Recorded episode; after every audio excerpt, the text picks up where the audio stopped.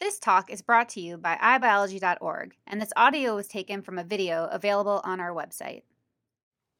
Hi, I'm Sue Biggins, and it's a privilege to talk to Lee Hartwell today about his pioneering work in understanding the regulation of the cell cycle. This, of course, led to the Nobel Prize in Physiology or Medicine in 2001. Just for background, I want to remind everyone that the cell cycle is an ordered process where the genome and organelles are duplicated and accurately partitioned into daughter cells, and it's really one of the most fundamental things for all organisms. By studying the morphology of temperature sensitive mutants in yeast, Lee Hartwell identified many of the key regulators of the cell cycle. His seminal discoveries included identifying the cell division cycle, or CDC genes, that are now known to be universal regulators of the cell cycle in organisms from yeast to frogs to humans. Perhaps the best known of these genes is CDC28, which is the master regulatory kinase that controls the progression of cells through the start of the cell cycle. Hartwell is also credited for discovering cell cycle checkpoints such as the DNA damage checkpoint. Checkpoints are signals that let the cell know if a step in the cell cycle is not completed and then generate a cell cycle arrest. And Lee, it's really fun to be talking here in Seattle where you did your groundbreaking work that led to the Nobel Prize. Thanks for doing this. My pleasure. So, to get started, Lee, um, can you tell us what got you started or interested in science? Oh, going back a long ways. Um, I think the, the turning point for me was uh, in high school. Um, I hadn't been a very uh, serious student, but I um, uh, had a great physics teacher who um, challenged me with hard problems to take home and work on. And I just look back on that as a turning point where I got interested in science. And what about biology? When did you get interested in biology? Uh, not until I was in Caltech uh, as a sophomore. I took a, I was, I was planning to be a physics major, and I took a course from James Bonner, um, and uh, it was uh, supposed to be sort of a biology, general biology course, but as I remember it, he spent the entire semester ranting and raving about how great DNA was. So this was about 1957 or so. So it was only a few years after the structure of DNA had been discovered. Um, and he was so exciting, I just changed my major mm-hmm. on the spot and became a biologist. Hmm. Great. What inspired you to work on the cell cycle? Well, I looking back, I think that somewhere I gained the perspective that scientists ask big questions. I suppose that I, I got that idea at Caltech. But um, after I'd gotten my graduate PhD and was deciding where to go for a postdoc and thinking about what I wanted to work on, um, I chose cell division because, as you say, it's very fundamental to biology and it seemed like almost nothing was known about it. So um, that that seemed like an interesting direction to go in. And do you want to um, tell us a little bit about the CDC screen? Well, let, let me first just mention how we got into yeast. Yeah, I was going to ask that question. Everyone ha- asks that question why yeast? Yeah. I wrote a grant to do um, cell division studies in mammalian cells, as I had been doing. But I knew I didn't want to do that, and I, I was really frustrated about what to do. And I had about a period of about three months where um, the equipment I'd ordered was on coming, but not arrived yet, when I just had time to think. And um, I, I remember talking to one of my colleagues about this, Dan Wolf, he was from Delbrück's group at Caltech. I had worked in Delbrück's group as an undergraduate. And he said, Well, why don't you take, look for a simpler organism? Uh, and that was the key for me. And I immediately went to the library and started scouring for eukaryotic cells where you could do genetics and cell physiology. And so that's how I came to yeast. Um, and uh, it was really because of a frustration with what I couldn't do with animal mm-hmm. cells. and so that leads me to wonder about looking for temperature sensitive mutants. Why did you make that decision? Well, I wanted uh, essential genes. Mm-hmm.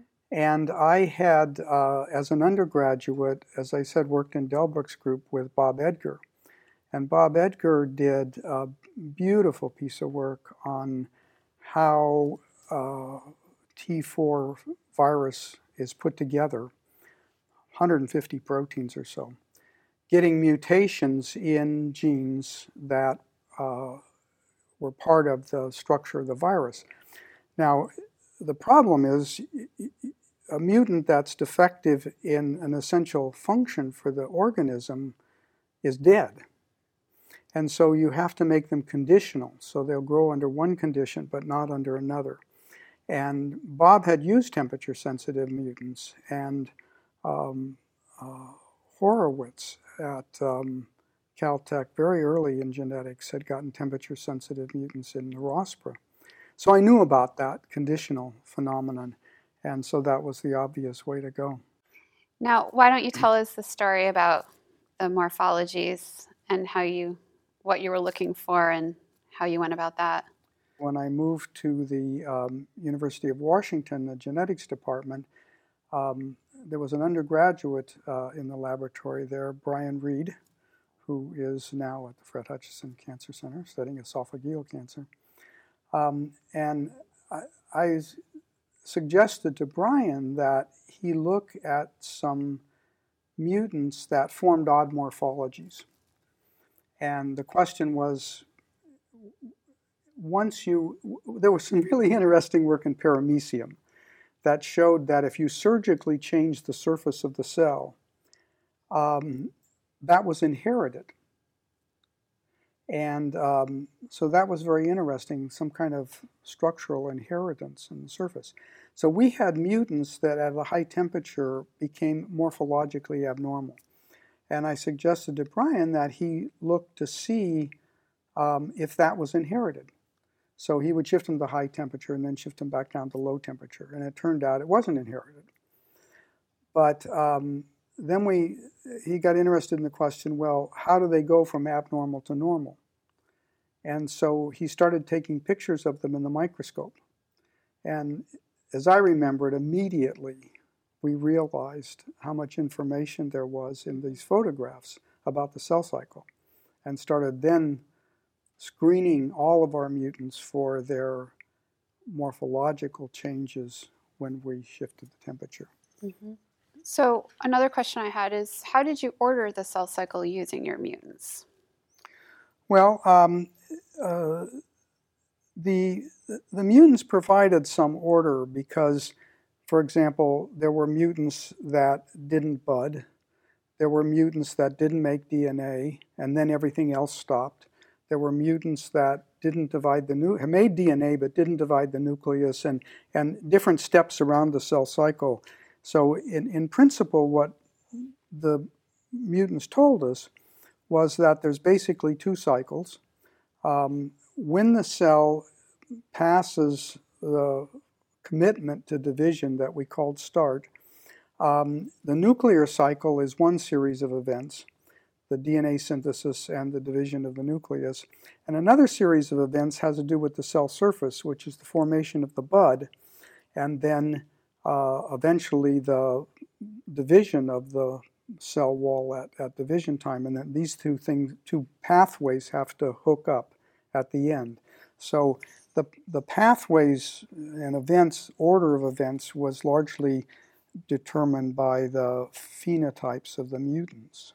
Can you explain sort of the two big models you're trying to distinguish between in terms of the regulation of the cell cycle, i.e., the substrate model versus a timing model? So, when the cells stop in the cell cycle because something hasn't been completed, um, the question becomes why they stop. So let's say a cell can't make its DNA. Um, why does the cell stop with the chromosomes not separated? Why doesn't it just go ahead and try to separate the chromosomes uh, and get incomplete chromosomes and then die? Why does it stop? How does it know? How does the mitotic spindle know that the DNA isn't complete. Okay. So that was the question, and Um, uh, and, and there's sort of two ways to think about this. One is that uh, the DNA is part of the mitotic spindle, and if it's not complete, then the spindle just can't function. So that's sort of the substrate model. The other model is that there's signals in the cell. The cell has a communication system that tells it what's happening and what hasn't happened. And that when the DNA isn't replicated, a signal is sent to the mitotic spindle that says, wait. Okay. So that's the other model. Mm-hmm.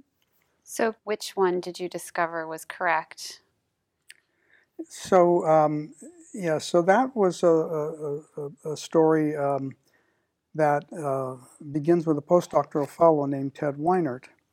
And um, Ted um, wanted to study regulation. And um, as we were discussing what regulation might mean, I had collected a bunch of radiation sensitive mutants in the freezer, and so I got them out, and Ted looked at them. Um, and it turned out that I think it was just a few days uh, that he discovered that some of the radiation sensitive mutants, when you x ray them, um, arrest cell cycle. So, and they just stay arrested, whereas the normal cell would arrest, repair, and then go on. Um, so these mutants were defective in the repair process. But there were other mutants that just didn't stop dividing. They just kept dividing and produced dead colonies. And so we realized that these were defective in the signaling and that there was a signal that told the cell when there were breaks in DNA. Right, and you define this as a checkpoint. Yeah. And do you want to say a little bit more about what you view the definition of a checkpoint as? Well, uh, we tried to define it relatively um, clearly um, as um, uh, as something which um, is is needed to um, arrest division when something goes wrong. At the time when you discovered this checkpoint, did you think that there might be other checkpoints for other cellular processes?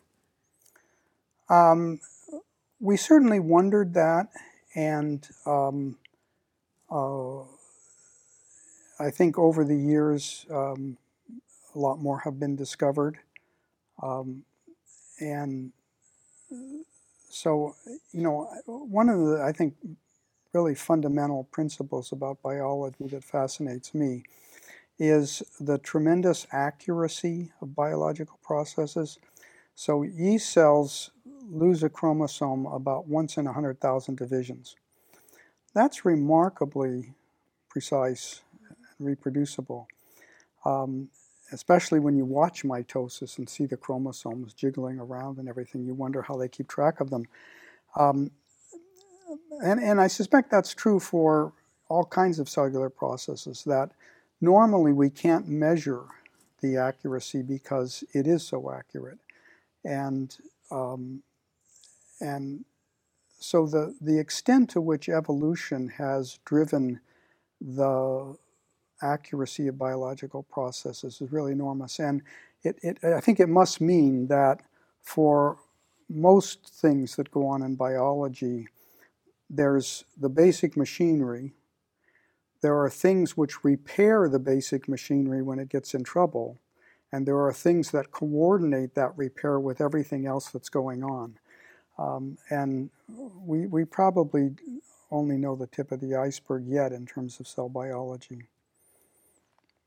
CDC 28 is the most famous conserved cell cycle molecule, probably, since um, that was in large part with winning the Nobel Prize um, with Tim Hunt and Paul Nurse's contributions. What did you think before we knew what that what that protein did? Did you have a feeling what you thought that molecule would end up being? No, I, I really didn't think in terms of biochemistry. I, I wasn't interested in biochemistry. It's funny. Um, but um, I, I, was just much more interested in the order uh, and, and regulation of events in, in cell cycle. Um, but uh, it's really interesting that um, uh, before that story broke, Fischer and Krebs, who were had gotten the Nobel Prize for Yeah. protein phosphorylation, came to me and said, and we, we had a meeting, and they wanted to know whether I thought kinases could play any role in the cell cycle. And I said, well, you know, I just don't know, you know. But it was interesting because that was actually the right guess, and CDC28 turned out to be a kinase, and their um, suspicions were correct.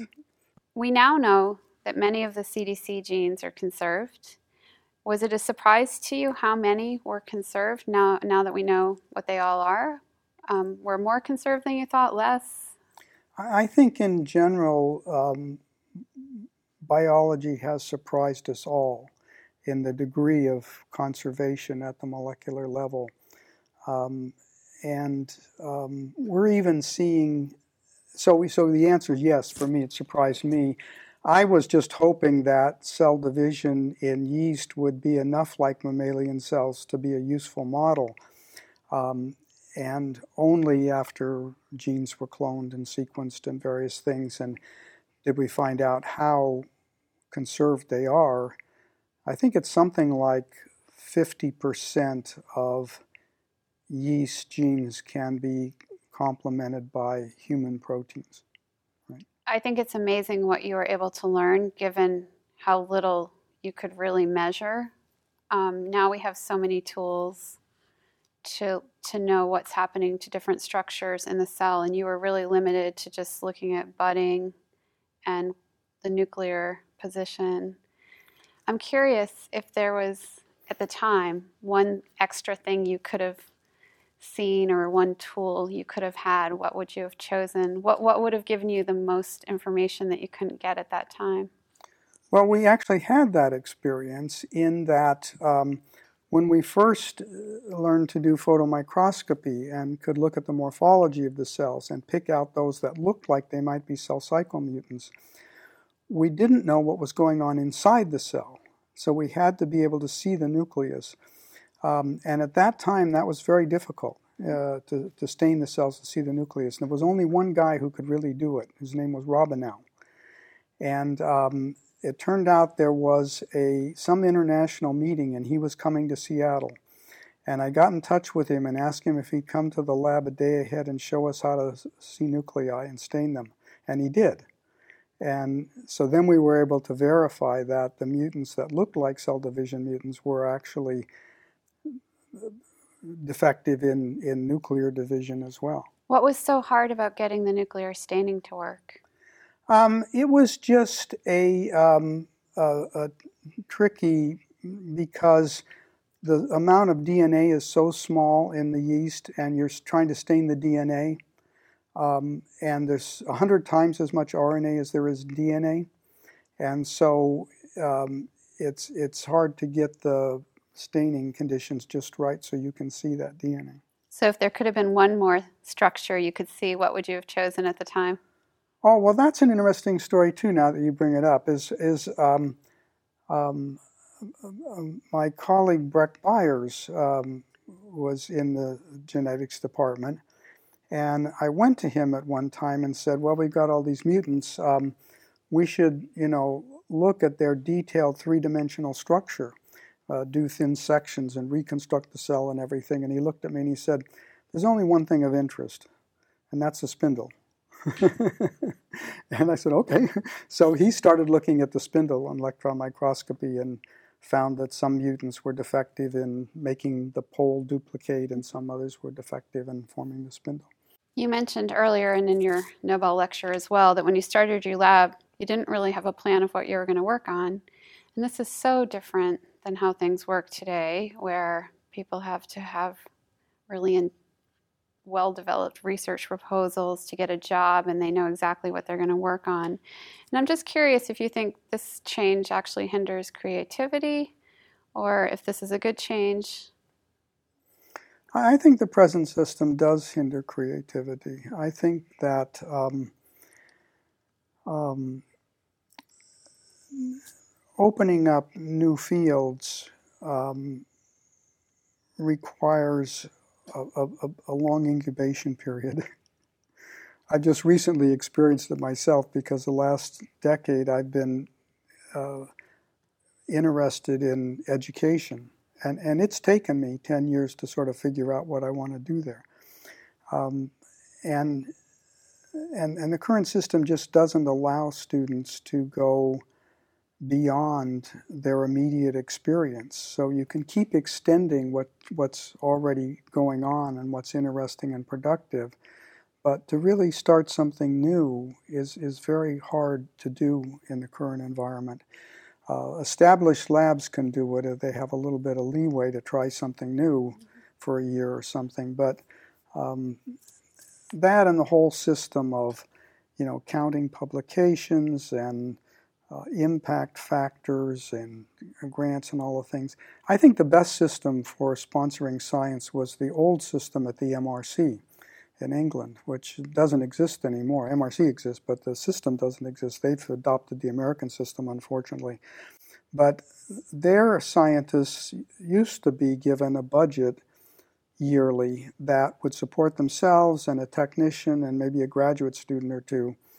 And that was guaranteed regardless of whether they produced anything or not. And then they could get grants on top of that. But I think that basic level of stability allowed some people to do very creative things and take five years to do it before they published. Visit us at ibiology.org for more free talks from the world's top scientists. Funding is provided by the National Science Foundation and the National Institute of General Medical Sciences.